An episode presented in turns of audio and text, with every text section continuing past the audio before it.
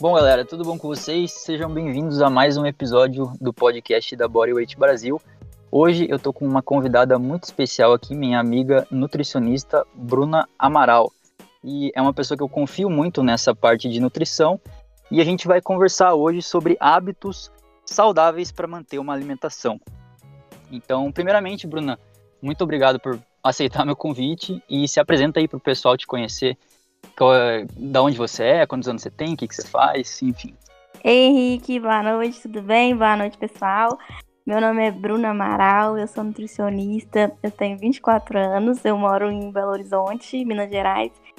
E atualmente eu trabalho com consultório clínico, né, mais voltado para a área estética, né, esportiva e estética, e trabalho bastante a parte comportamental também, que é algo que eu acredito que tem que estar relacionado com esse mundo, né, porque senão a gente não consegue realmente lidar, porque fazer dieta é realmente uma coisa difícil, né, Henrique? Então acho que tem que ser uma coisa que seja leve, prazerosa para todo mundo.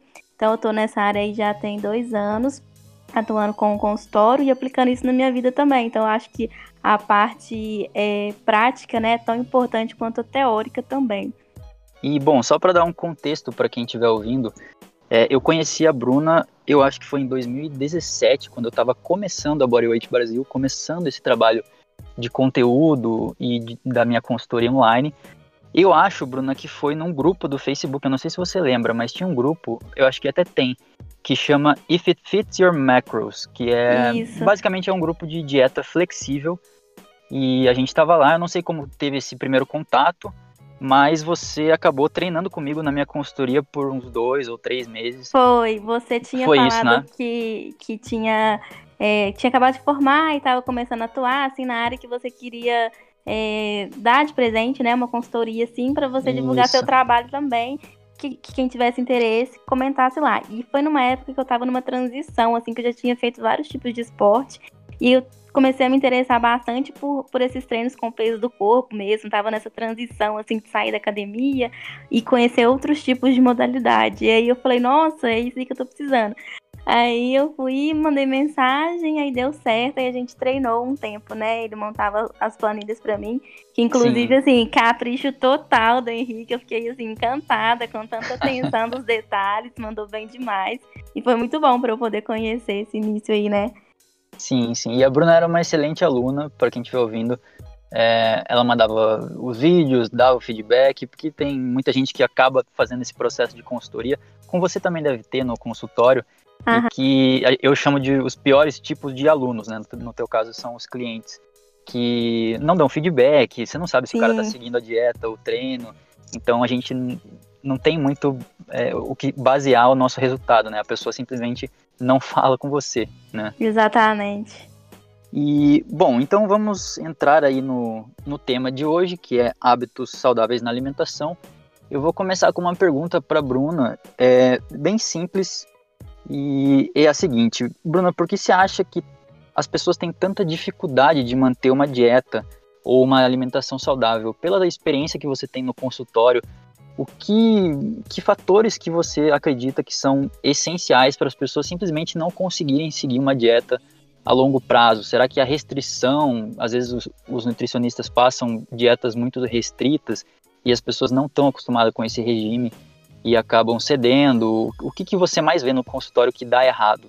Sim, sem sombra de dúvida, eu posso afirmar com certeza que é pelo fato das pessoas terem uma ideia de que para iniciar uma vida saudável, elas precisam é, introduzir alguns alimentos na alimentação, né? Como frutas, grãos integrais, verduras, coisas que assim a gente não precisa de um nutricionista para saber que são saudáveis, que a gente escuta isso desde quando a gente nasceu.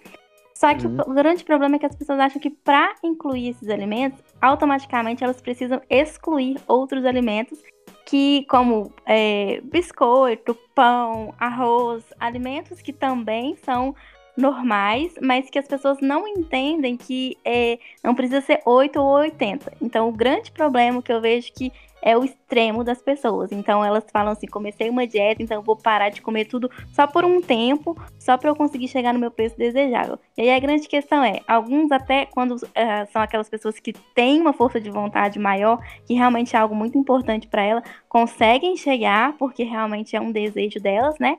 Mas não conseguem sustentar isso justamente porque acha que para ter a inclusão desses alimentos saudáveis, tem que ter a retirada de outros alimentos que sempre fizeram parte da vida das pessoas.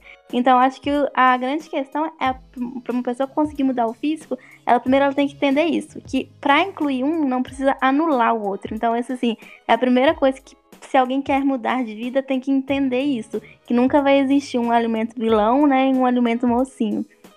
Sim, sim, saquei. Mas e quando você por exemplo, chega uma pessoa no teu consultório que é iniciante nessa parada de dieta, ela não, não tem conhecimento, não tem experiência, uhum. e você vê que tem alimentos na dieta dela que, não que sejam vilões, que nem você falou, mas que, tipo assim, seria muito bom se ela tirasse. Como uhum. que você fala isso para ela? Qual é o processo? Você logo de cara tira um e bota o que tem que ser colocado, ou você deixa um pouco mais flexível, tipo assim, tá aqui as tuas verduras, mas continua comendo esse, esse requeijão, essa margarina, enfim, é, eu tô chutando alimentos que sejam é, ruins. É, e uma hora, quando você estiver mais acostumada, a gente tira isso. Ou não, tipo, dá para deixar, não tem problema. Qual que é a tua Sim, visão? com certeza, entendi.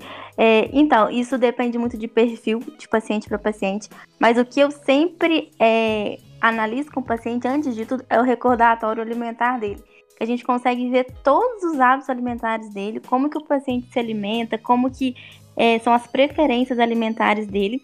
E quando a gente está falando sobre uma pessoa iniciante, qualquer modificação que a gente fizer na dieta dessa pessoa já vai causar um impacto positivo muito bom. Então, por exemplo, Sim. se é uma pessoa que comia é, açúcar no café da manhã, no almoço e no jantar, né? Açúcar, assim, não necessariamente chocolate, mas que colocava açúcar no, no café, que comia doce depois do almoço e de noite também. Se a gente já diminui essa quantidade, por exemplo, coloca só um pequeno doce após o almoço como sobremesa, a pessoa já começa a ter um resultado muito bom. Então eu falo que os iniciantes, eles não precisam ser tão restritos, porque essa pequena modificação já causa um impacto muito bom.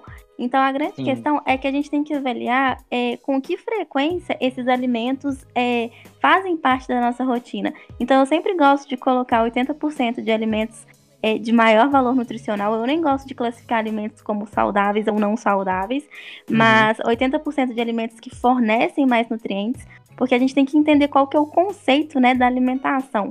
Então, por que, que a gente tem que ingerir esses alimentos, né, Henrique? Eu acho que as pessoas nem entendem por que, que tem que ser fruta, por que, que tem que ser é, verduras, por que, que a gente tem que consumir é, carboidratos de boa qualidade. Então, a primeira coisa que eu acho que é importante é a pessoa entender o que, que ela está fazendo e por que, que a gente é, tem uma maior oferta desses alimentos quando a gente está fazendo uma dieta.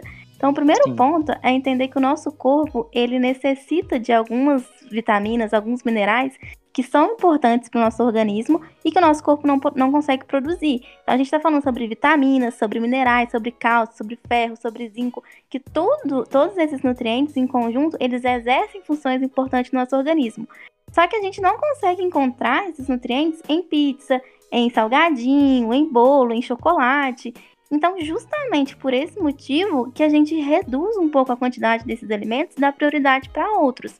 Então não é que a questão não é ah, esse mata e esse é, é um super alimento. A questão é o que, que esse alimento está fornecendo para o meu organismo, para o meu intestino funcionar bem, para o meu cabelo é, crescer bem, para não ficar tendo queda de cabelo. Então, assim, a gente tem que analisar que o nosso corpo, ele não é somente uma estética. A gente está falando sobre uma saúde em geral, a gente está falando sobre um metabolismo, a gente está falando sobre órgãos, né? A gente está falando sobre tecido. Então, tudo isso necessita de nutriente para funcionar de uma forma eficiente. Então a grande questão é essa: ter mais inclusão desses alimentos que fornecem esses nutrientes e uma menor oferta desses alimentos, né? Como o que eu citei, que tem um menor valor nutricional. Então, essa questão de retirar ou não, é, não precisa retirar 100%. Então, se é um iniciante, é, a pequena, uma pequena modificação que ele faz, uma pequena redução desses alimentos já é muito bom. E aí, automaticamente, o paladar vai sendo mudado e ele mesmo já vai diminuindo esse consumo automaticamente. Sim, ao passo que se você chegar, por exemplo, para um atleta, você pode ser um pouquinho mais radical e, e ir Sim, direto ao ponto, né? Com certeza. Até porque é um metabolismo que já é adaptado com esse tipo de dieta, né? Que já faz dieta, não vai ser a mesma coisa de um metabolismo de uma pessoa que acabou de começar, né? Sim. Então, para uma pessoa que já está fazendo dieta há muito tempo, sim, a gente pode fazer uns níveis de restrições maiores, porque aquela pessoa já tem um paladar modificado. Então, o nosso paladar, ele se modifica a cada 14 dias de acordo com os estímulos que a gente está dando. Então, é, a primeira semana é de um jeito, a segunda é de outra, a terceira é de outro e assim sucessivamente. Sim. Então, a grande questão é qual fase que a gente está. Então a gente vai evoluindo. Então no consultório mesmo é muito comum, às vezes na, na, primeira dieta que a gente faz, né, que tem uma duração de seis semanas, a pessoa me pede o chocolate. E passa essas seis semanas, ela fala: Olha, eu consigo trocar hoje o chocolate após o almoço por uma fruta. Que a fruta, por exemplo, um abacaxi, um mamão, uma laranja, que é docinha e já supre a vontade de comer o doce. Só que é uma transição. E a grande, o grande problema é que as pessoas querem chegar nesse nível é, de um dia para o outro. E não é, né? Tem que ter essa mudança do paladar, tem que insistir. É, realmente essa semana não foi boa, mas vou tentar na próxima de novo. O grande, a grande, o grande problema é que as pessoas realmente querem as coisas para ontem, né? Sim, exatamente. E eu vou puxar o, o, gancho de um negócio muito interessante que você falou um pouquinho, um pouquinho antes disso, que uhum. é sobre o valor nutricional dos alimentos. Então, não o fato dele ser bom ou ruim, mas sim o que, que ele entrega para o teu corpo. Exato. É, qual é o gancho? Sobre a dieta flexível. É, assim, a, a, gente se conheceu num grupo do Face uhum. de dieta flexível, justamente sobre isso. E sim. a cultura que, principalmente a galera do YouTube, que veio da musculação, é, eles tentaram passar a ideia que a dieta flexível seria uma maneira de você seguir uma dieta de maneira mais prática, mais fácil. Ok. Sim. Só que a ideia de if it fits your macros, então, de se couber no seu balanço energético, nas suas calorias totais do dia, tá ok. É, isso eu acho que os nutricionistas acabam tendo. indo um pouco contra essa ideia. E é justamente o que você falou. Se liberar geral em questão de balanço energético, se só contar as calorias que você tem que ingerir no final do dia, fica um trabalho muito mais matemático do Exato. que do nutricionista, né? Então. Exatamente. Assim, não precisava de nutricionista, né? Bastava uma calculadora. Exatamente. Então, qual que é o. Quais são os prós e contras que você enxerga nessa questão da dieta flexível, de ter se popularizado a ideia que não precisa ser tão restritivo, que é um negócio que você, eu sei que você segue com o teu trabalho, é, uhum. principalmente para agregar a dieta para as pessoas que mais precisam e que não vão seguir uma, reta, uma dieta tão restritiva, só que também não chegar num extremo de tipo assim, porra, eu vou comer um McDonald's e ficou abaixo das 3.500 calorias, que é o que eu preciso, sei lá, para emagrecer e tal, então tá de boa. Qual uhum. que é, é, como, como que você enxerga essa popularização da dieta flexível? Beleza. É, dieta flexível, eu acho que, na verdade, todas as dietas elas precisam ter um nível aí de flexibilidade, né? Às vezes, ser uma dieta flexível, simplesmente a gente conseguir, às vezes, variar uma fonte de proteína, né? Entre frango, carne vermelha, por exemplo, isso já torna a dieta flexível. Então, acho que isso é muito importante visando adesão ao plano alimentar. É, a grande questão é que a gente tem que saber para quem que a gente está aplicando isso. Então, por exemplo, hoje no meu caso, eu não faço dieta prescrita de comer todo dia a mesma coisa, exatamente nas mesmas quantidades todo dia, porque hoje eu tenho esse domínio, eu sei, né, brincar com as minhas calorias e eu sei o quanto de nutriente que eu estou ingerindo. Agora vamos levar para um iniciante, uma pessoa que não tem hábitos alimentares bons, uma pessoa que vem de uma alimentação totalmente desregrada, baixa em fibra, que só come alimentos industrializados. Se a gente joga essa para ela, um valor calórico que ela tem que ingerir todos os dias e quanto que ela tem que comer de cada macronutriente, né? O carboidrato, a proteína e o lipídio, com certeza ela vai optar por alimentos que não têm um valor calórico tão alto, né? Um, oh, perdão, um valor nutricional tão alto, porque a pessoa não está habituada. Então ela não sabe também como é, fazer umas combinações de alimentos. Então, às vezes ela acha assim, ah, eu tenho que bater, comer tanto de carboidrato. Aí ela vai concentra uma quantidade de carboidrato muito alta, por exemplo, no almoço, que só vai ter carboidrato. Ah, então vou bater um pratão de macarrão aqui, que eu consegui bater uma quantidade de calorias aqui no dia legal, e eu ainda consigo jogar mais caloria pro final do dia. Só que aí vai ter um disparo de insulina tão alto, dependendo da concentração de, de carboidrato que ele colocou nessa refeição, que ele vai se sentir indisposto durante o dia, que às vezes ele não vai conseguir é, calcular direito isso e ele vai passar fome no final do dia porque ele já comeu muito carboidrato num dia, num, numa refeição. Então, assim, a gente tem que saber para quem é uma pessoa adaptada, se é uma pessoa que sabe como se alimentar, que já tem bons hábitos alimentares, Perfeito. Ela consegue encaixar isso porque ela vai jogar, tipo, 10% das calorias dela ali. Às vezes, um dia que ela não conseguiu seguir a rotina dela direitinho, aí ela, assim, dá um pouco mais de flexibilidade. Mas a grande questão é você saber primeiro ter esses bons hábitos alimentares para depois você brincar com isso. Então, eu falo que é, são níveis, né? São fases. Então, acho que todo mundo tem que chegar nessa fase mesmo. Mas é um processo, não dá pra gente chegar nesse nível sem a gente passar por essa reeducação alimentar primeiro. Sim, concordo. Para você que está ouvindo esse episódio e quiser ter uma ideia geral do que a gente está falando, é o seguinte: é, o nosso corpo ele tem um balanço energético que quanto uma taxa de, de calorias que ele precisa para fazer as atividades diárias, enfim, é, treinar, sobreviver, coisas do dia. E se você comer um pouquinho a mais que isso, você ganha peso. Se você comer a menos que isso, você perde peso. As pessoas que não têm esse conhecimento e essa, essa vontade de fazer a parada bem feita, que nem a Bruna falou, elas acabam tendendo a fazer as coisas mais fáceis, que seria escolher alimentos que são mais fáceis de comer, mais gostosos e tal, e ficam nessa matemática. Então, se você tem é, que comer 4 mil calorias para ficar no seu booking e tal e ganhar a tua massa muscular. Você pode fazer isso da maneira correta, que nem a Bruna falou, ou você pode fazer isso da maneira mais fácil, que alguns praticantes da dieta flexível acabam fazendo, que é comendo fast food, enfim, olhando ali no MyFitnessPal ou qualquer outro aplicativo de, de alimentação, de controle alimentar, e, e, se baseiam nisso, né? Então, assim, o resultado a pessoa provavelmente vai ter. A pessoa vai conseguir fazer um booking, ela vai Sim. conseguir emagrecer. Com certeza, porque fisiologicamente falando, né, Henrique, é tanto ganho de peso ou a perda de peso é basicamente é valor calórico. Então não tem Sim. como, né, ter um emagrecimento sem estar comendo menos e nem um ganho de peso sem estar comendo mais. É, então, sim. Então, se às vezes quem está escutando, né, pensar assim, ah, então se eu comer é, mil calorias, né? Gerei um déficit uhum. calórico que eu tenho que comer mil calorias. Se eu comer mil calorias de biscoito, eu vou emagrecer? Sim, você vai emagrecer.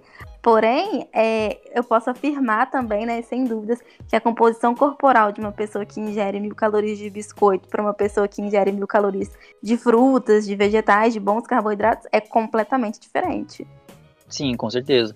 Se você treina é, musculação, calistenia, crossfit, enfim, você já é um cara ou uma menina experiente no treino, no espelho as paradas vão acontecer invariavelmente, assim, talvez não da melhor maneira possível, mas você vai perder teu peso, perder aquelas gordurinhas, você vai ganhar tua massa muscular, só que dentro do teu organismo, de fato, a tua saúde, aí é completamente diferente, né? Qual abordagem que você vai seguir, né?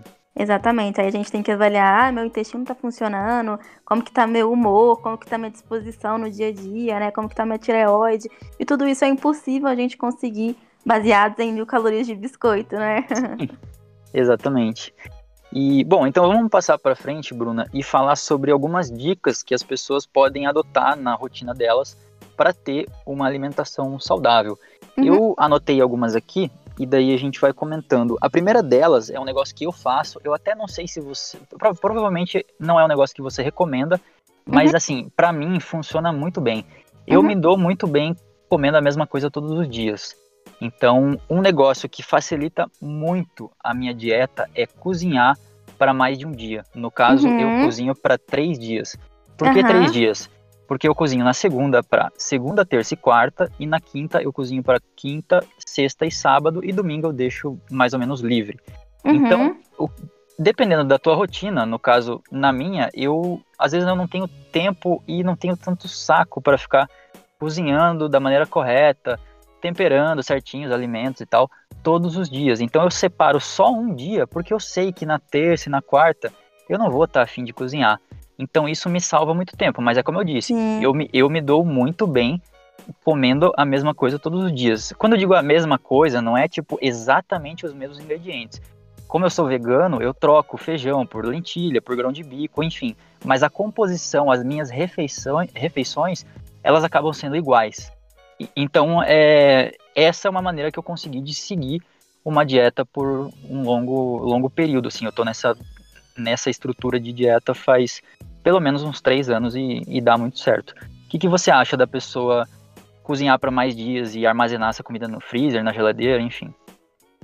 Eu, eu concordo sim, quando eu mencionei que às vezes eu não comia todo dia a mesma coisa, é exatamente isso que você falou. Tipo, por exemplo, às vezes eu troco a batata doce pelo arroz integral, então quando eu mencionei não comer todo dia a mesma coisa, é, em relação a, tipo, às vezes fazer um pouco dessa troca. Mas é basicamente a mesma coisa que eu como, vou variando uma coisinha ou outra, mas a estrutura da dieta é a mesma. Eu acho que isso é muito bom por questão de praticidade e por questão de formação de hábito. Então, para você, isso começa a ficar muito fácil melhor do que ter muitas opções na dieta. Então, para quem está começando, eu acho legal ter é, encontrar primeiro o que, que você consegue fazer. Então, quais são os alimentos que você gosta de comer, até listar mesmo, sabe? Então, lista tanto alimentos que têm maior valor nutricional e alimentos que têm um pouco menos, né, de valor nutricional, e você vai encaixando isso na, na sua rotina. Então, por exemplo, fruta. Vocês sabem que comer fruta é legal, né, que é importante para o nosso organismo. Coloca aí, é, planeje em alguns horários do dia que você pode encaixar essa fruta. O grande problema das frutas é que as pessoas comem, por exemplo, uma banana no meio da tarde. Isso realmente dá fome mas coloca ela junto com alguma refeição, por exemplo, num café da manhã, junto com o iogurte, junto com uma aveia, fazer uma panqueca. Descobre maneiras que você consegue realmente consumir esse alimento e cria uma rotina alimentar para você. Que é a grande questão de conseguir comer todo dia a mesma coisa, igual o Henrique falou que consegue, porque são alimentos que são palatáveis para você, certo? Sim o tempero é daquele jeito, ele funciona. Né? Exatamente. Né? Então, eu acho que o primeiro ponto é você descobrir é, essa questão do que, que você gosta de comer, o que, que você consegue manter, que aí fica muito mais fácil. E essa questão de preparação e deixar congelado, isso também assim, é uma mão na roda, porque hoje em dia ninguém tem mais tempo para nada, né? Então, tudo que eu acho que é, se a gente leva muito tempo na cozinha para ficar tendo que preparar, isso é um forte fator para não ter uma boa adesão à dieta. Então não tem problema congelar os alimentos, é, eles ficam conservados perfeitamente, tanto os vegetais também, né? Às vezes as pessoas têm dúvidas sobre isso. O que acontece é que alguns, é, pelo teor de água que tem no alimento, às vezes na hora do descongelamento pode não ficar numa consistência tão boa. Mas em termos de perder valor nutricional, não perde, é super tranquilo. É, algumas, alguns alimentos também, dependendo da forma como que você preparar, você pode perder um pouco de nutriente também. Por exemplo, brócolis, cenoura, se você deixa muito tempo cozinhando, né? Acaba perdendo um pouco do valor nutricional. Mas em termos de armazenamento, de estragar o alimento, mantendo congelado não tem problema. E eu acho que a gente sempre tem que avaliar isso, né? Então, esses dois fatores, tanto praticidade quanto é, rotina, criar rotina alimentar, é primordial para essa mudança de estilo de vida. Sim, na geladeira, Bruna, você acha que dura mais ou menos quanto, assim, em questão de gosto, assim? Você acha que mais de, tipo assim, se deixar uma semana uma marmita na geladeira, não tem condições? Não, uma semana não. É dois a três dias no máximo estourando. Carnes até vai, assim, até três dias, né? Mas não mais do que isso, senão realmente o sabor já não fica mais agradável, a textura, né? Então, sim. lógico que isso depende muito também do tipo de alimento, mas de uma forma geral, de dois a três dias na geladeira e sempre que possível naquela parte mais funda da geladeira, na primeira prateleira, sabe? Que ela é mais uhum. refrigerada, então sempre deixar ali e o restante sempre deixar no congelador. Então, quando eu congelo, por exemplo, eu sempre tiro na noite anterior. Por exemplo, amanhã, o meu almoço de manhã, eu descongelo ele hoje, já que aí eu como amanhã, hoje à noite, né, que a gente tá falando aqui. E amanhã Sim. no almoço eu já como que já tá descongelado e eu só esquento. E no dia que você esquece, o que acontece? Nossa, aí a gente é um almoça saco, no né? restaurante, faz alguma coisa. É muito ruim, né? Horrível. Mas acontece. Acontece, e... acontece. E, bom, pessoalmente você faz isso, então, você cozinha para vários dias. Como, como que é a tua alimentação, assim, questão de, de dias, assim? Uhum. O que você faz? Então, a minha alimentação é muito prática. Eu, eu foi o que eu falei anteriormente, eu escolhi, descobri, né, alimentos que são palatáveis para mim, que eu consigo manter isso sem grandes sacrifícios. Então, meu almoço e meu jantar são é, refeições, vamos dizer assim, que é comida mesmo, né? Que é vegetal, uma fonte de proteína. E é basicamente frango, até como ver carne vermelha, mas não sou muito fã, então vario entre frango e peixe e uma fonte de carboidrato que eu sempre escolho. Então, ou é batata doce, ou é arroz integral, ou é macarrão integral. Sempre dou preferência por questão de ser integral pelo teor de fibra dos alimentos. Então, em termos de caloria, né, tem muita gente que tem dúvida sobre isso. Pode arroz branco? Pode macarrão normal? Né, qual que é a diferença? Então, em termos calóricos, é a mesma coisa. A diferença é que os grãos integrais, né, como o arroz, o macarrão integral, eles fornecem um aporte de fibras maiores. Então, isso é legal para ter um melhor controle da glicemia. É interessante porque melhora o nosso trânsito intestinal devido a esse aporte de fibras e dá mais saciedade também. É, então, eu opto sempre por, por eles. E aí, o almoço sempre é isso: ou é batata doce, ou arroz, ou macarrão. E eu vou variando. Então, se eu comi batata doce no almoço, no jantar eu como arroz integral e sempre deixo congelado. As outras refeições são lanchinhos, que é geralmente coisas muito práticas que eu consigo fazer na hora mesmo, mas aí a base, que são essas duas refeições de almoço e jantar, eu sempre já faço. Outra coisa também é o frango, né? Então, para não enjoar de dieta também, é, o modo de preparo influencia consideravelmente, né, Henrique? Sim. Então, muito. às vezes eu faço frango desfiado, né? Para quem come carne aí. Às vezes eu faço frango desfiado, às vezes eu faço é, em bife, às vezes eu faço em cubinhos, né? Então, a, o modo de preparo influencia muito.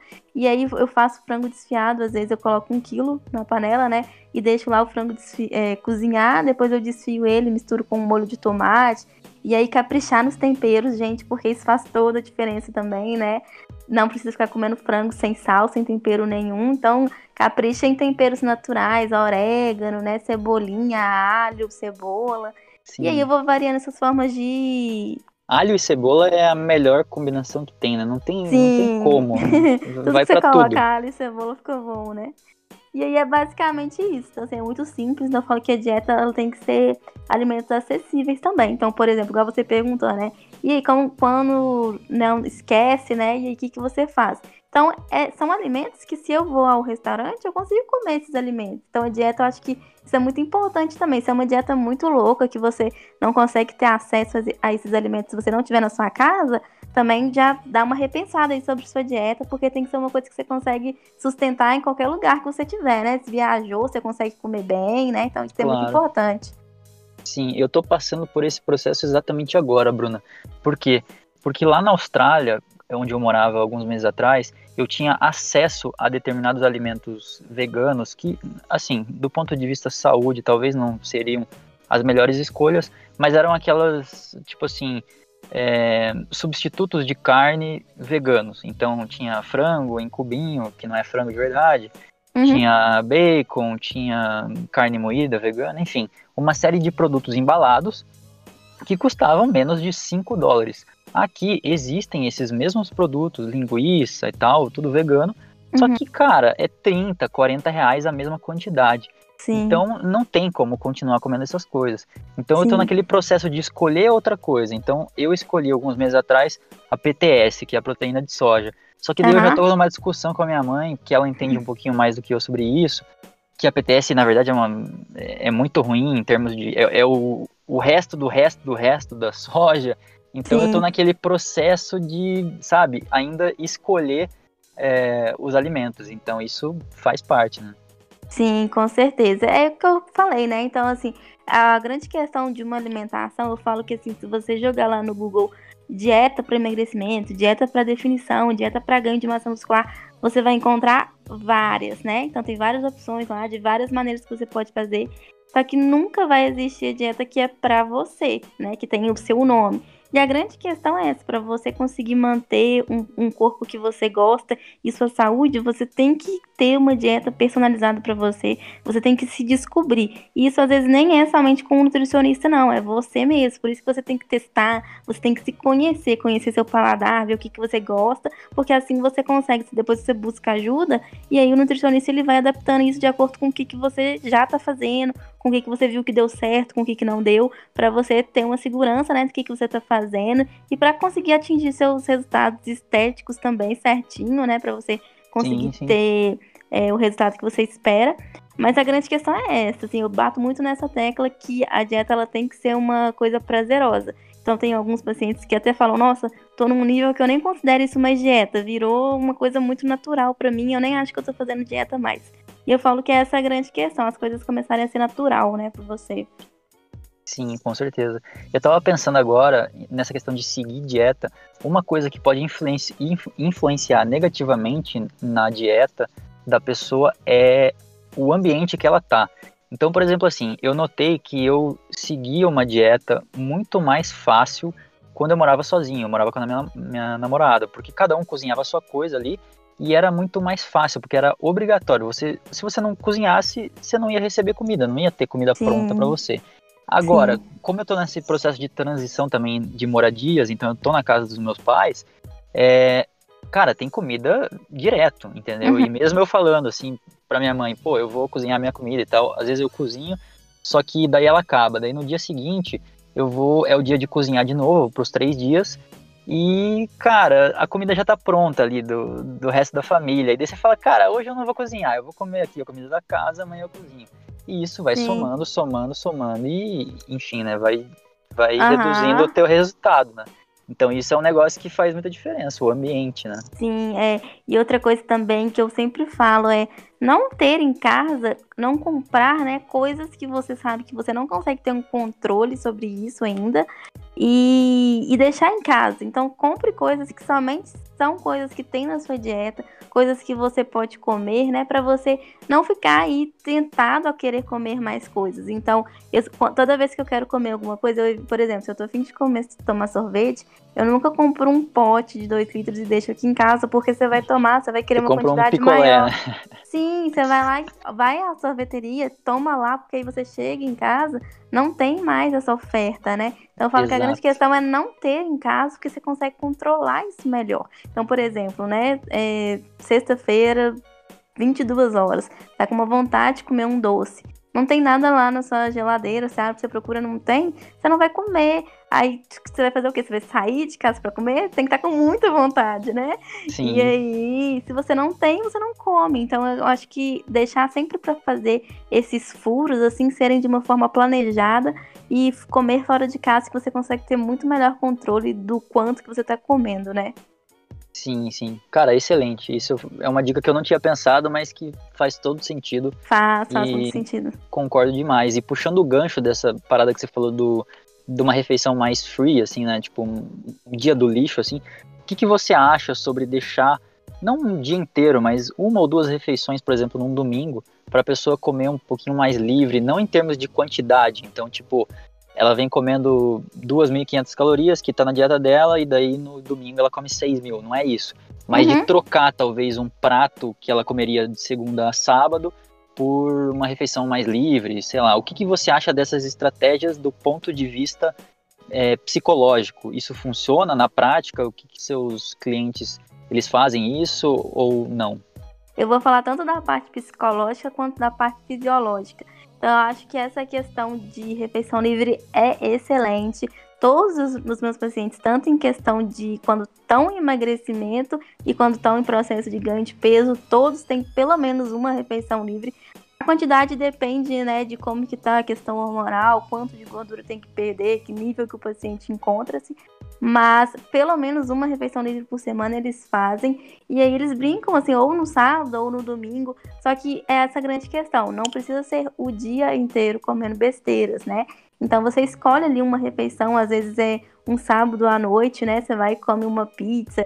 Eu falo que a grande questão da refeição livre, o que, que não faz, é, o que, que permite, né, você fazer essa refeição livre e não estragar seus resultados, é o quanto que você vai comer. Então a pessoa ela acha que quando ela começa a ter esse entendimento que ela pode comer toda semana, todo sábado, né, ela pode fazer uma refeição livre, ela consegue ter esse controle sobre a ingestão de alimentos. Então, por exemplo, ela vai comer uma pizza, né, pede uma pizza lá com a família, com o namorado, dois a três, dois a três fatias de pizza tranquilo, isso não atrapalha a dieta de ninguém, porque vamos imaginar, vamos fazer um cálculo simples, se a pessoa está fazendo 30 refeições na semana, e aí, uma delas, né, foram erradas, entre aspas, e que foi essa refeição livre, né? 29 foram corretas. Então, o que, que sobressaiu ali? A pessoa conseguiu fazer muito mais refeições corretas do que erradas. Então, ok, o emagrecimento dela vai ocorrer, ela vai conseguir ter resultado desde que ela não exagere demais, né? Vá a um rodízio e come 50 fatias de pizza. Então, Sim. quando ela começa a ter esse entendimento que toda semana ela pode escolher alguma coisa para ela comer, ela controla isso perfeitamente. Sim, fica muito mais prazeroso para ela, né? Exatamente. Então, do ponto de vista psicológico, isso é muito bom, porque a pessoa ela começa a ver que, mesmo ela ingerindo esses alimentos, ela olha no espelho, o corpo dela tá mudando toda semana. Então, isso dá um gás para ela também, que tipo, ela tem um pensamento de, nossa, não precisa ser tão restrito como todo mundo fala, né? A pizza ela não me engorda, né? Sendo que é, ela apareceu uma vez só na minha semana. O problema é quando ela aparece todos os dias da minha semana, né? Então, quando a gente começa a ter esse entendimento, as coisas vão fluindo muito melhor. É, e do ponto de vista fisiológico, quando a gente está falando sobre emagrecimento, né? Então, quando, um, dependendo do nível de restrição calórica que a pessoa tá, é, ela vai diminuindo é, e tá perdendo gordura, né? A gente vai, vai diminuindo os nossos níveis de leptina. Leptina é o nosso hormônio da saciedade. E ela fica presente dentro, é um hormônio, né? Está presente dentro das nossas células de gordura. Então, quando a gente está diminuindo essas células de gordura, e como esse hormônio está presente nas células de gordura, nossos níveis de saciedade vão diminuindo também. Então, é muito comum uma pessoa, quando ela começar uma, começou uma dieta, ela não sentia tanta fome, mas com o passar do tempo, com essa redução do peso, ela vai começando a sentir. Então, ela fala assim: nossa, mas antes eu conseguia comer essa quantidade e me deixava satisfeita, hoje eu não consigo mais. Então, exatamente por esses níveis de leptina estarem sendo reduzidos. Então, quando a gente oferta uma quantidade calórica maior é, com essa refeição livre, a gente meio que dá uma enganada, né? Vamos dizer assim, de uma forma informal, no, no nosso corpo, para ele ver que não está tendo restrição tão severa assim, e ele volta a queimar gordura de uma forma mais eficiente também. Então eu falo que a refeição livre, se ela for bem planejada e a pessoa souber como fazer, ela ajuda em todos os pontos, tanto fisiológico quanto psicológico. Cara, legal, não tinha pensado nisso. Sim. É uma bem legal, bem interessante. É, uhum. Fica muito mais além do que o fator mental, né? Que nem você falou. Tem toda uma parte do, do, do, funcionamento do teu organismo que exatamente que se beneficia dessa técnica, né? Sim, Legal. e o nosso corpo ele não gosta de restrição calórica. Então, quando ele começa a, a ver que está tendo uma restrição muito severa, ele começa a baixar seus níveis de gasto do metabolismo ali, justamente porque ele está vendo que não está tendo essa oferta. Então, vamos fazer uma analogia com o dinheiro. Vamos supor que você que está me ouvindo, você ganha 5 mil por mês. E aí, seu salário do nada, assim, foi reduzido para 2 mil. Qual que é a Pô, primeira coisa? Qual que é a primeira coisa que você vai fazer? Pô, eu vou diminuir os gastos que eu tenho aqui que não são tão necessários, né? Exatamente. Então você começa a ter uma diminuição no seu gasto. Com o metabolismo é exatamente a mesma coisa. Quando seu corpo ele começa a ver que o consumo calórico está sendo muito baixo, ele começa a diminuir seus, seu metabolismo justamente para parar de gastar. Então ele fala, vamos parar de gastar tanta energia porque não está vindo tanta energia assim. Então, é essa frase que todo mundo escuta desde quando nasceu, né? Para emagrecer é só comer pouco, ela tem um pouco de incoerência aí, porque a gente tem que saber o quanto desse pouco, né? E do que, que a gente está falando. Então, é, as pessoas hoje levam a alimentação muito no pé da letra, né? Tem muita coisa por trás disso. Sim, olha que curioso, cara. Eu recebi uma mensagem hoje mesmo de um amigo meu falando assim, pô, Henrique, eu. Ele tá no processo de cutting, né? Então ele tá reduzindo gordura faz muitos meses. Tá com menos de duas mil calorias. Não sei se ele tá fazendo a dieta dele da maneira correta, mas enfim, uhum. ele tá comendo, ele tá seguindo a dieta faz meses. Uhum. com pouco, poucas refeições do lixo e tal. E daí essa semana ele falou agora, pô, é, não tô conseguindo treinar e, e, parece que a única alternativa no, nesses dias foi me tacar em comida ruim, assim, e comer, comer, comer. Então eu pensei isso, assim, cara, ele deve estar numa restrição muito longa, há muito tempo, e juntou em uma semana de trabalho provavelmente estressante, problemas em casa, enfim, que, cara, a única solução para resolver o problema dele talvez tenha sido comer o que ele queria comer de verdade, entendeu? Então as pessoas podem passar por isso, né? Sim, com certeza. É, quando a gente está falando sobre é, alimentação, a gente está falando sobre alterações que estão ocorrendo no nosso corpo o tempo inteiro. Então, assim, muitas vezes as pessoas falam, ah, eu não consigo fazer dieta porque eu não tenho força de vontade. Mas justamente a pessoa não consegue fazer dieta porque ela faz do jeito errado. Então, quando a gente está querendo ir contra a nossa fisiologia humana, a gente nunca vai ganhar. Então, o nosso hipotálamo ele é responsável por é, disparar alguns tipos de hormônios dependendo com como que está sendo o estímulo que a gente está dando. Então, se o paciente, né, a pessoa, ela tá vindo de uma dieta muito restrita, não de calorias somente, mas de alimentos, o corpo dela vai pedir isso de algum jeito. E aí, quando que isso acontece? Quando a gente passa por um momento de estresse, quando a gente teve algum problema no nosso dia e a gente começa a comer uma quantidade muito maior, você pode saber que foi uma brechinha aí que você deu para o seu hipotálamo começar a trabalhar dessa forma, falar assim, olha, uma oportunidade que a gente teve aqui de conseguir comer mais, já que está vindo uma oferta tão baixa, né? Então aí você começa a comer uma quantidade muito maior e você não entende qual que é o problema, né? O que está acontecendo. Então por isso que eu sempre falo, por isso que no início né, eu falei que a parte comportamental é muito importante para você conseguir entender que a alimentação ela tem que ser leve para depois você não sofrer essas consequências, né? Então a grande questão é o equilíbrio para você não bagunçar toda a sua questão hormonal também, né? Sim, sim, exatamente. Bom, e passando um pouquinho para frente, Bruna, para chegar nas partes finais desse episódio, eu queria perguntar duas questões para você que são dúvidas que eu tenho é, uhum. pessoais. E aí você Sim. responde de maneira prática e objetiva. A primeira é. delas é é porque assim, eu tô num processo de tentar parar de tomar café faz aí uns pelo menos uns dois anos. Que eu ah. botei na minha cabeça assim, eu não quero mais cafeína, eu não preciso. Só que na prática eu talvez não queira tanto assim e me role aquele processo de autossabotagem que eu acabo tomando e eu falo, algum dia eu vou parar. Então tem esse problema. Eu, a pergunta que eu te faço é, qual que é a tua visão sobre essas bebidas ou, enfim, alimentos estimulantes antes do treino? Então eu tomei muito tempo, é, quando eu a primeira vez que eu estava lá na Austrália, com 20 anos, é, 2014, 2015, eu tomei um ano e meio de pré-treinos. Então eu fui o, o cara dos pré-treinos, eu experimentei todas as marcas que tinham lá, porque era barato, enfim. E, cara, era muito legal treinar com pré-treino. Ele te dá um boost de energia, de confusão mental sinistro, assim. Não é bom para. Eu não me sentia confortável, talvez, para estudar, para trabalhar, assim, para ficar muito tempo focado, mas para explodir no treino funcionava, ou pelo menos eu achava que funcionava, porque me dava uhum. uma adrenalina, né? Aí beleza, voltei pro Brasil e me senti meio mal com pré-treino. Teve um dia que foi bem ruim, eu passei mal com pré-treino, não sei o que aconteceu. Aí eu decidi, não, pré-treino é muito forte, eu vou parar. Mas aí eu não consegui parar do nada, eu tive que ir pro café. Então eu estou no café há muito tempo. O que, que o café me traz de benefício? eu acho que ele me traz uma sensação de tipo euforia na hora ali, não, vamos fazer o que tem que fazer porque agora eu tô acordado. Mas eu sei que o funcionamento dele não, não funciona dessa maneira, é justamente o contrário, ele só é, é uma máscara pro teu cansaço, né? Então se você Exato. não tomasse a cafeína, seria bem melhor, né? Você ter uma noite de sono boa, enfim. Então, com todo esse histórico, eu queria te perguntar qual é a tua visão sobre esses estimulantes. Então, cafeína, tem outros pré-treinos que tem muito mais coisa do que cafeína. O que, que você acha? Você acha que tem pessoas que podem ter benefícios, tem pessoas que insistem na cafeína, muitos brasileiros, é cultural, né? Sim. E que não precisariam. Qual que é a tua visão sobre isso? Tá bom.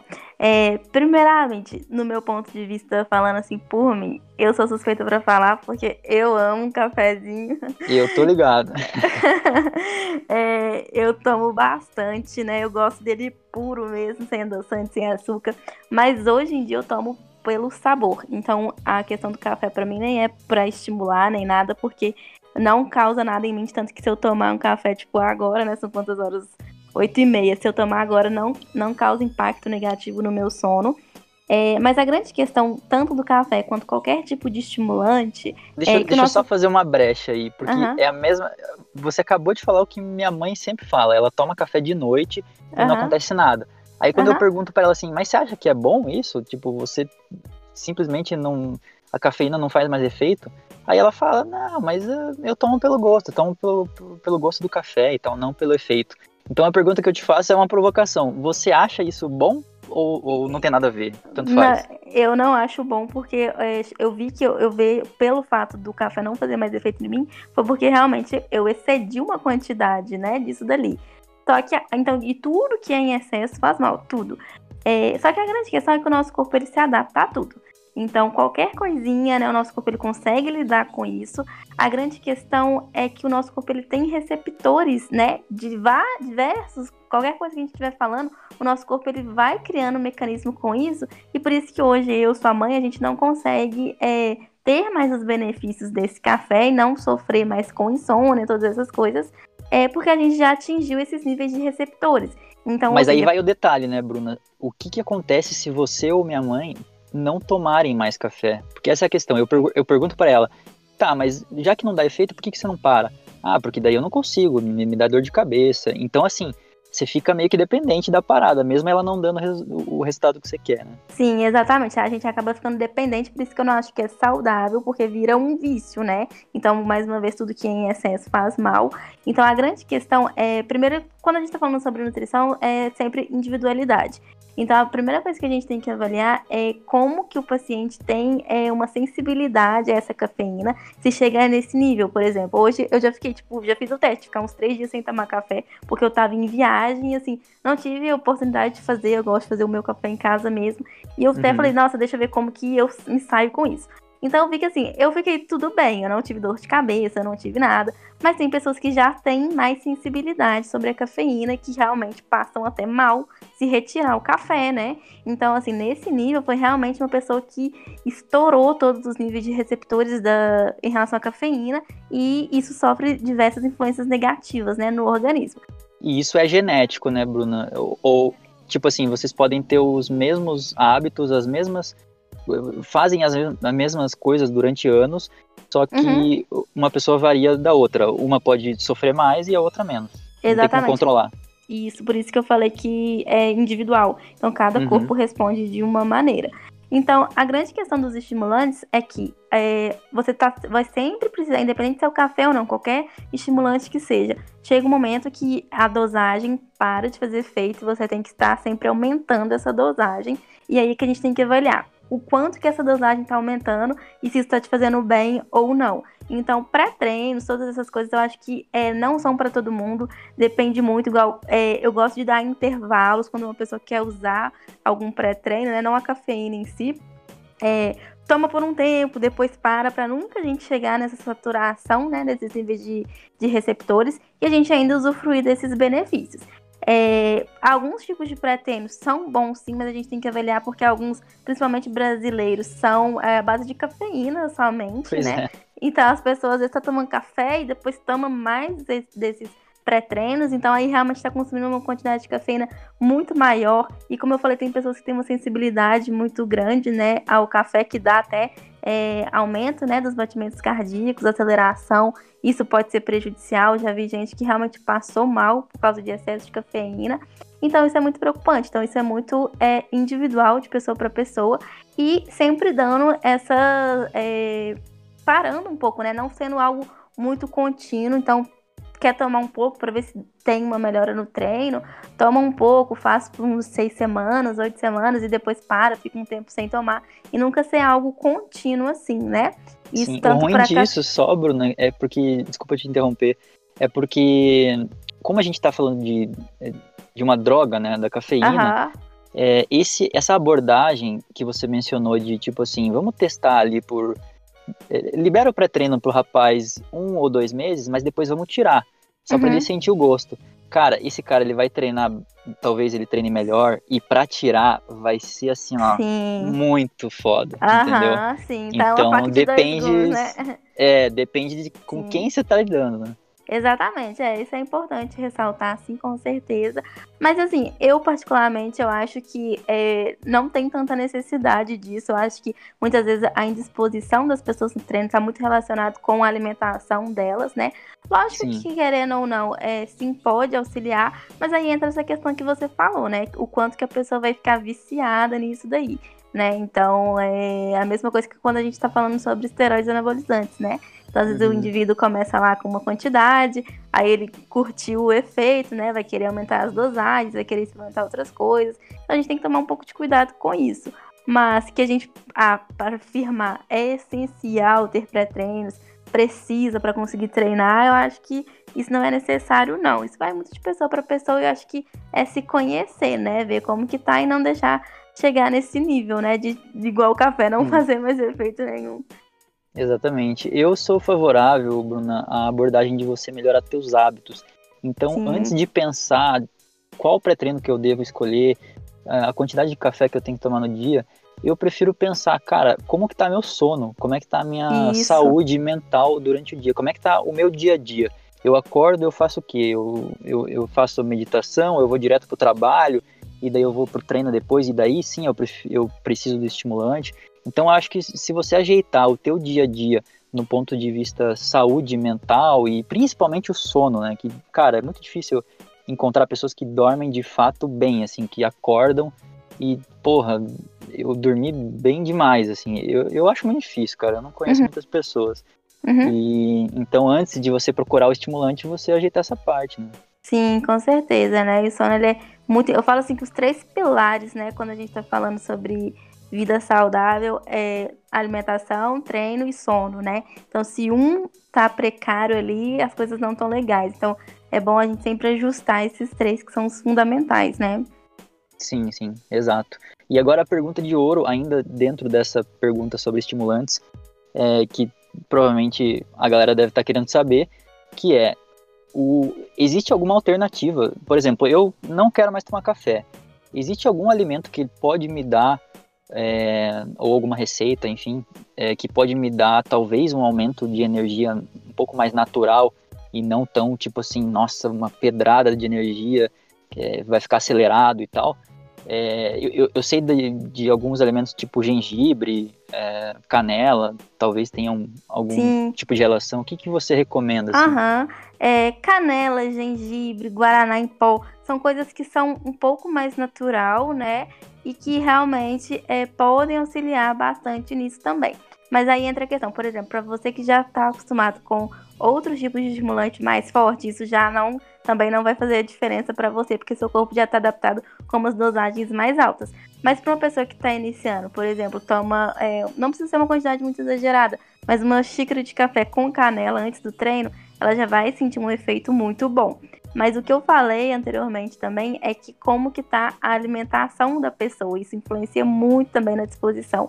Então, às vezes a pessoa vai treinar e ela vai treinar com os níveis de glicogênio extremamente baixos. E a pessoa, ela, às vezes, ela pode entrar no pré-treino. Se ela não tem glicogênio suficiente, ela não vai conseguir treinar de uma forma boa, né? De uma forma eficiente mesmo. Eu falo que a primeira coisa, né, igual você falou, ajustar o sono, é ver como que tá a alimentação, né? Primeiro, você tá fornecendo nutriente importante para o seu corpo para ele realmente conseguir gastar energia, que é o que eu falei, né? Às vezes você não consome nem é, o seu basal ali, né? Que é o que o seu corpo precisa para te manter vivo, e você ainda exige que seu corpo treine bem, que você tenha disposição, que você não se sinta cansado. Então, assim, é impossível isso.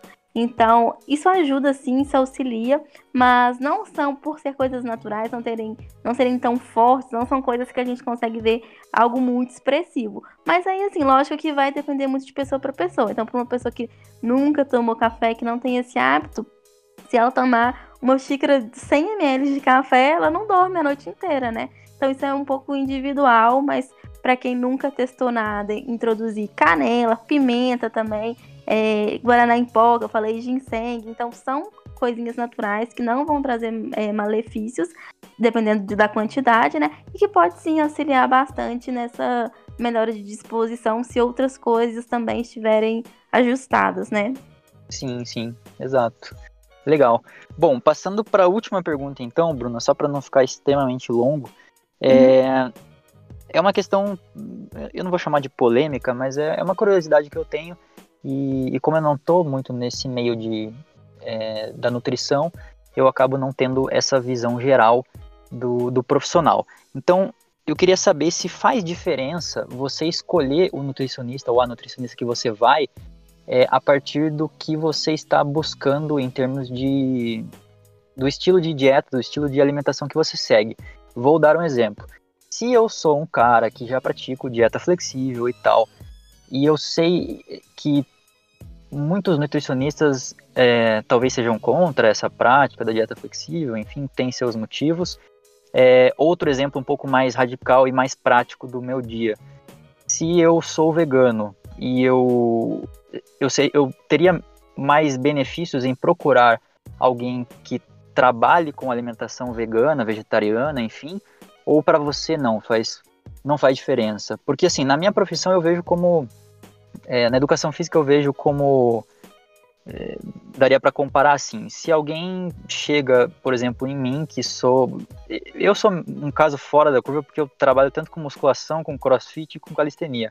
Mas se alguém da musculação, um marombeiro, chega para um profissional de educação física que só trabalha com calistenia e ele pede um programa de treinos, ele tá meio que indo no lugar errado, no sentido que ele sabe o que, que o cara vai, qual é a linha de pensamento, a linha ah. de trabalho daquele cara.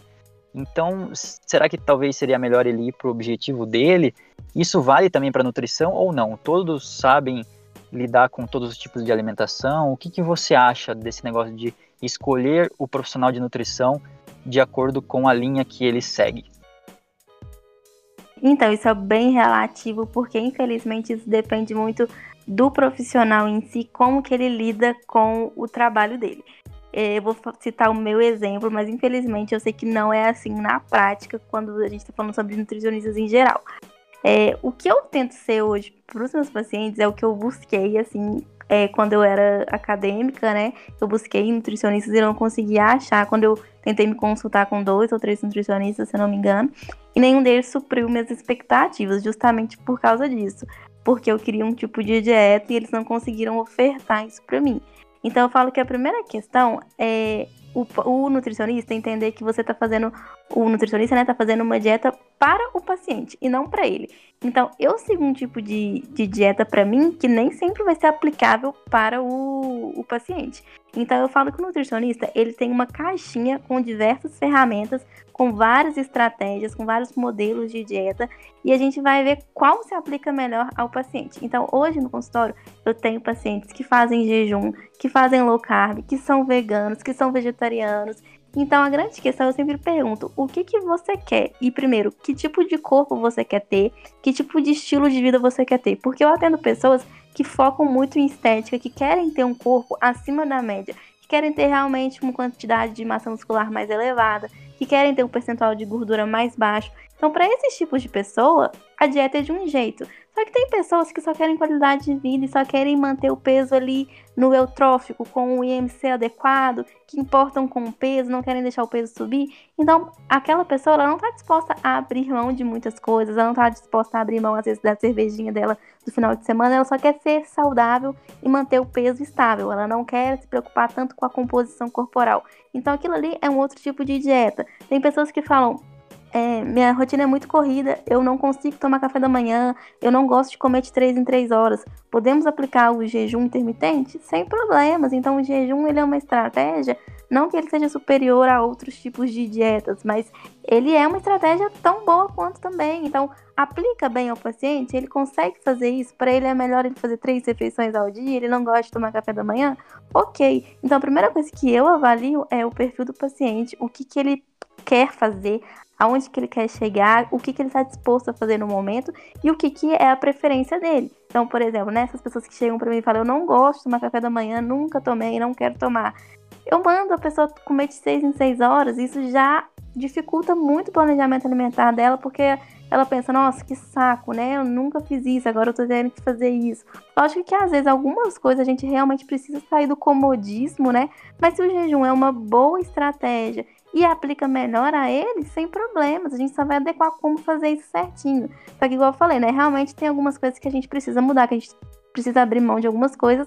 Mas então, assim, um nutricionista, um bom nutricionista, não é aquele que vai te impor. Às vezes eu atendo pessoas que, que vieram até mim de histórico de nutricionista que é, só trabalhavam na linha low carb. Então fala assim que é um nutricionista tem que ser muito simplista para achar que a nutrição se baseia somente nessa linha. Então tem paciente que ele realmente não consegue comer uma quantidade tão baixa de carboidrato e que às vezes a dieta dele tem que ficar um pouquinho mais alta em carboidrato, mas que ele vai conseguir perder peso perfeitamente, né? E a gente também entra num outro assunto que é, é sabe o que, que é isso, né? O que, que é fazer uma dieta low carb, que as pessoas têm um equívoco muito grande quanto a isso, mas a grande questão é ver quais são as preferências do paciente, o que, que ele quer fazer, o que, que se é, adequa melhor a ele. Então, igual eu falei, eu não sou é, vegana, mas tenho uns 5 ou 6 pacientes que são veganos e que eu passo dieta para eles normalmente, que é o que eles querem fazer, é o estilo de vida sim, deles. Sim. Então, é a grande questão, eu nunca coloco a minha preferência. Eu sempre falo, olha, a gente tem esse leque aqui de opções, o que, que você acha que se encaixa bem essa rotina. Então, essa é a grande questão, é isso que eu bato na tecla. Mas, infelizmente, realmente não são todos os nutricionistas que trabalham desse jeito. Tem alguns Sim. que aderem a, uma, a um estilo de dieta e que prescrevem isso para todos os pacientes, né? E sim, sim. infelizmente não funciona desse jeito.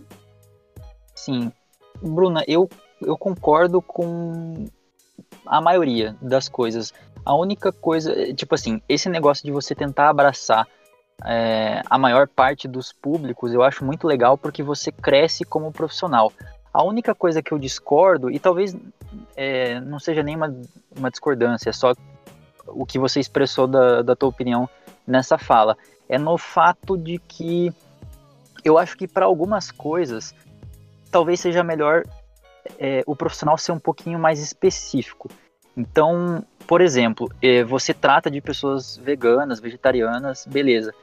Mas às vezes eu tenho alguma dúvida, enfim, eu, eu talvez eu prefira ir para um profissional que, que seja vegano, que, se, que siga essa linha a fundo, não porque ele é melhor que você, não tem nada a ver com isso, mas porque talvez ele tenha experiência em alguns detalhes que ele pode me dar dicas que façam a diferença na, na minha alimentação. Eu vou dar um exemplo. Eu tenho dificuldade, por exemplo, para escolher uma leguminosa para fazer determinado alimento. Eu como muito tofu.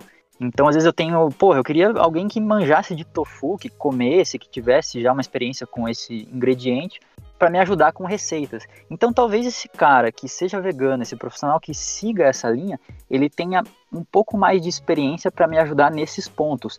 Isso não significa que você seja ruim, porque você não é vegano, enfim, e você trata pacientes veganos. Não é isso. Mas você entendeu o ponto? Sim, com certeza. Isso vai.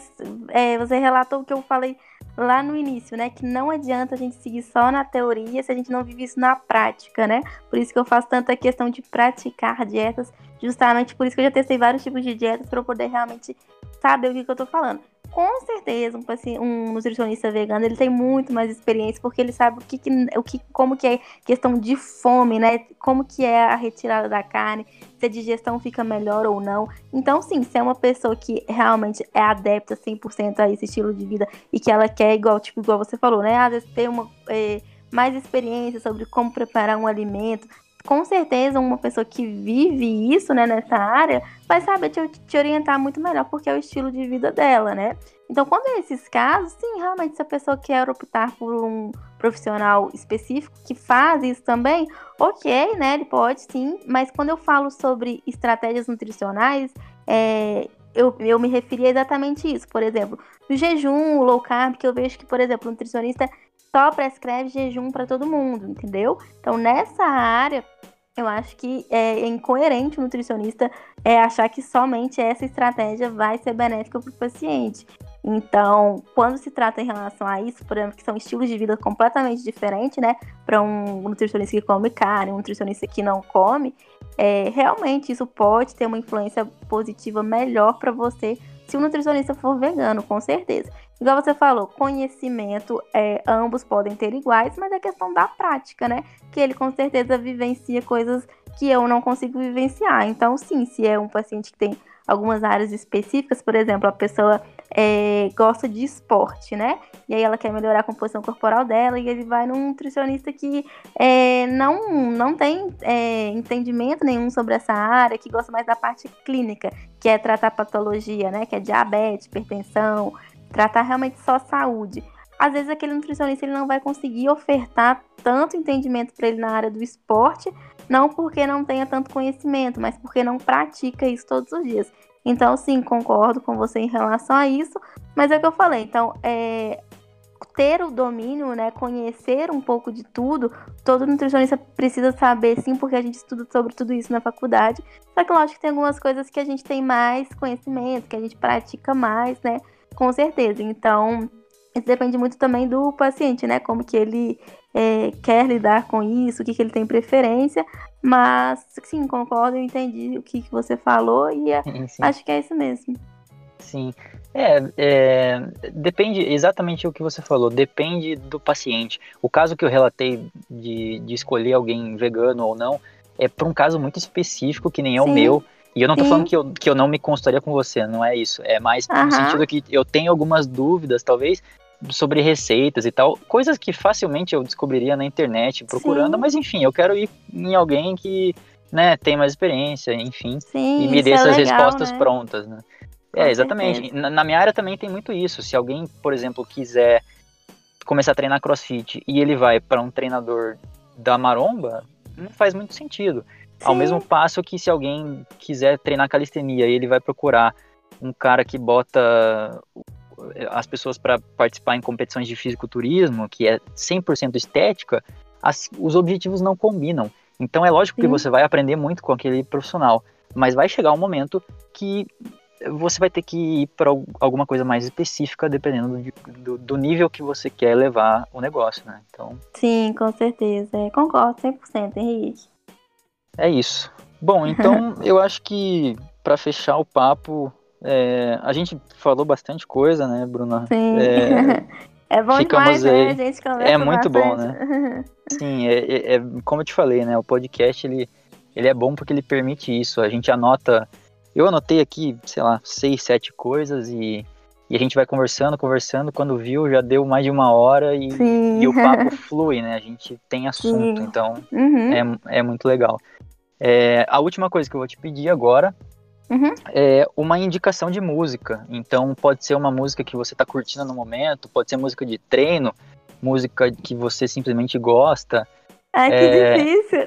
É muito difícil, eu sei que eu peguei de surpresa, mas eu sempre peço essa indicação para os convidados.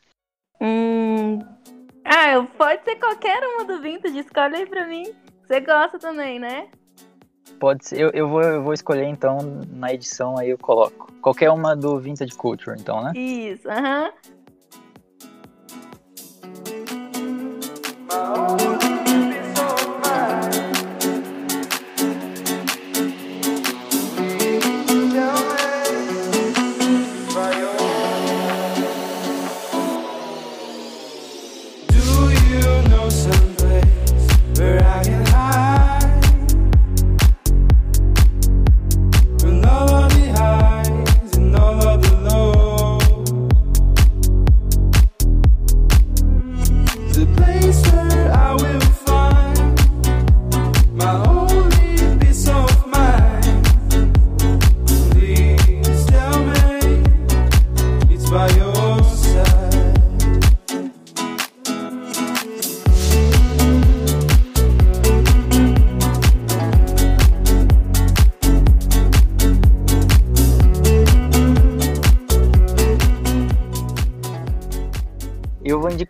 música que eu estou extremamente viciado, que é do The Weeknd, que chama Blinding Lights. Cara, é assim, ó, é, é, é tipo anos 80 e eu tô viciado, eu não consigo parar de ouvir essa música.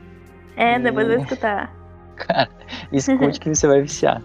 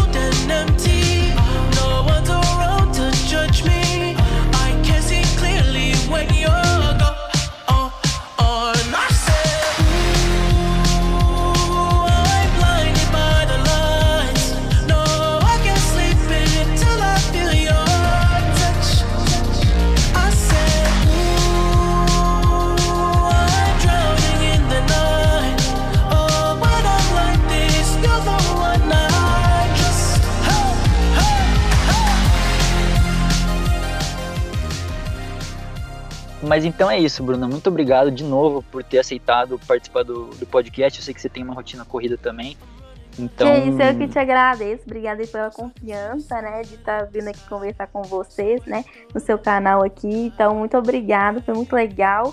É, igual eu te falei, a gente já se conhece faz um tempo, né? Então, assim, sempre super confiei também em você, no seu trabalho. Inclusive, foi você, né, que me mostrou, assim, o, o caminho da calistenia, desses treinos de com o peso do corpo. Foi muito importante pra mim. Então, prazerão estar aqui. Depois a gente combina mais, hein? Com certeza, eu já tô pensando em, em- em ideias. Surgiu pelo menos uns dois temas que eu queria continuar conversando com você. Então provavelmente eu vou, nas próximas semanas aí, vou te chamar de novo para conversar sobre isso. Bacana, vamos sim, que vou estar aguardando o convite. Demorou então, galera. Muito obrigado para você que ouviu até aqui e até o próximo episódio. Valeu. Obrigada, gente. Tchau.